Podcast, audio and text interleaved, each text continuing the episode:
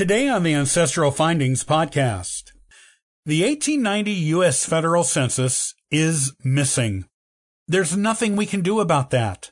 There is, though, a way we can still find information on our relatives from this time period, even without it. In fact, there are several ways.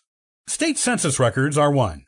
This is what you need to know about these wonderfully valuable genealogical records.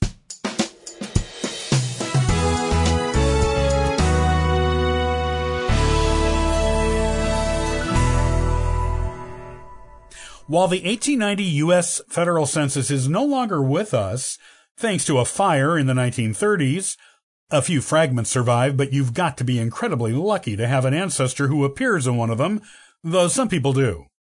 There are other ways we can find out what went on in our families in the 20 year gap between 1880 and 1900. One of these alternate methods of tracking our 1890 ancestors is with state census records. This is what you need to know about them.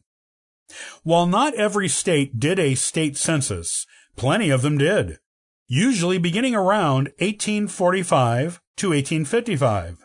A lot of states in the Union started having their own individual censuses in between the federal ones. They were almost always done in years that ended in a five, with a few exceptions, like the 1892 New York State Census.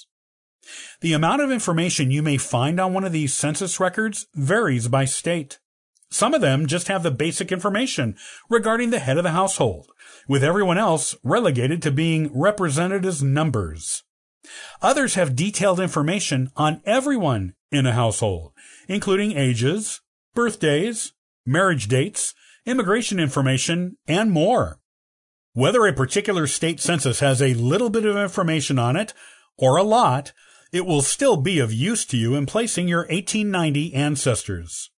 In fact, if the state your ancestors lived in did more than one of these state censuses, you may be able to fill in more of your family information than you would have with just the 1890 U.S. federal census. As an example, a state that did an 1885 and a 1895 census would provide you twice the information the 1890 census would have, thus allowing you to fill in more gaps on your family tree. So where do you find out what states did state censuses and what years they did them? Well, you can ask at your state archives. Every state has an official archive repository of some kind. You may be able to request lookups there or rent microfilm of the census to look for your ancestors. You may also be able to find state census information for free on FamilySearch.org or borrow the microfilm from the Family History Library's Salt Lake City primary branch to use at your local one. An excellent source of state census records is on Ancestry.com, which has practically every state census ever done, with searchable indexes and scanned images of the actual pages.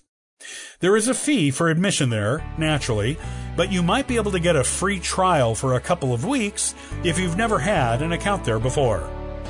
If you are still looking for information on your family that the absence of the 1890 census has been keeping secret from you, try one of these methods to locate a state census from that time period.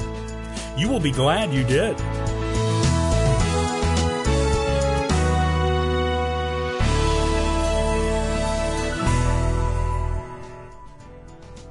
Thanks for joining us today and subscribing to the Ancestral Findings Podcast.